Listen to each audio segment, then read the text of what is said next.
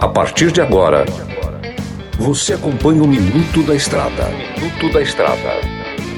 Dicas e informações essenciais sobre a vida estradeira. Olá, amigo e irmão caminhoneiro. Eu por cá novamente, o comedor de queijo master, o mineirinho da MG Diesel.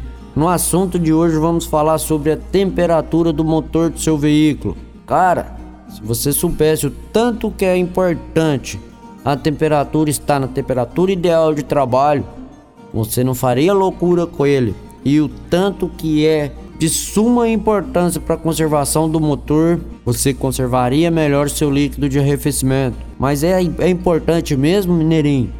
Claro que sim. Quando há um aquecimento das peças internas do seu veículo, há uma dilatação. E também, ó, veja bem como que o trem é, é, é importante. Há uma dilatação das peças internas, atingindo o coeficiente máximo de dilatação. Também pode vir a acontecer de aumentar o atrito por esse fator, né? De atingir o coeficiente máximo de dilatação, aumenta o atrito entre as peças internas, que são todas de metais, alumínios e ferros e aços, metal com metal. Quando há uma fricção, há um atrito entre eles, gera calor e acaba se fundindo, né? Se não há um líquido para resfriá-lo e para lubrificar. Isso é um fato. Então, resumindo, traduzindo isso aí para o português chulo, né?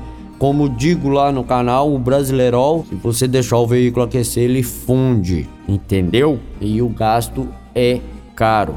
Outro fator importante com a temperatura excessiva do motor, seu sistema de injeção, galera. O sistema de injeção hoje é muito potente, é muita pressão e a maioria dos veículos hoje que está rodando aí Sei que há uma boa parte do veículo de bomba, mas a maioria é eletrônica. E aquela pressão excessiva do diesel, né? Sabemos que sistema de como reios aí, motores novos que chega a 2.500 bar de pressão, né? Ali na alta ali mesmo. E a pressão ali gera atrito e atrito gera calor. E calor, né? pode vir um desgaste porque queima a ponta dos bicos tudo, né? Geralmente quando você leva um, jogo de bico para ser reparado no bombista, primeira coisa que ele olha é a pontinha, tá azulado, ele vai virar para você e falar assim: "Esse caminhão aqueceu?" É a primeira pergunta que ele faz.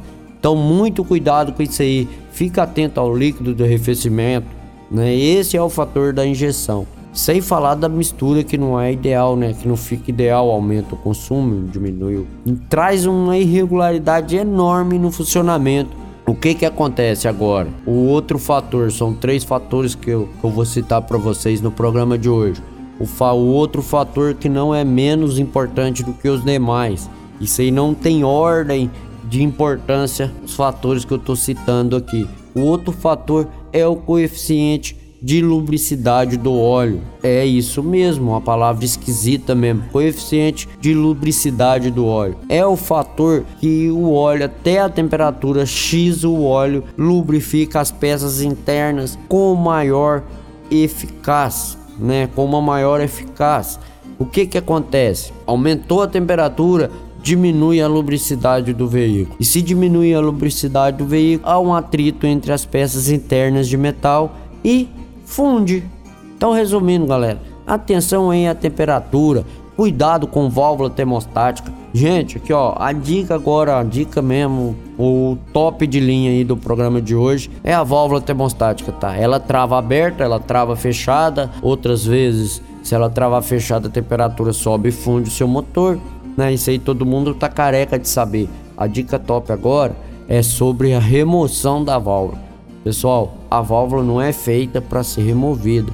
Há argumentos que a gente está no clima quente, que a gente tem isso, que a gente tem aquilo, mas você nunca liga o seu caminhão primeira vez do dia com a temperatura ideal de trabalho. Ele vai estar tá na temperatura ambiente. Um exemplo, você vai dar para separou seu caminhão 6 horas da tarde, vai dar partida 6 horas da manhã. Ele não vai estar tá com a temperatura que ele parou, que é a temperatura de trabalho. Ele vai estar tá com a temperatura ambiente.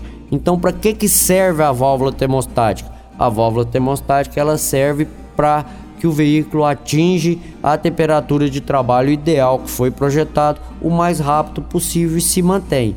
Ela fica ali, abre e fecha, abre e fecha, deixando o veículo na temperatura ideal de trabalho.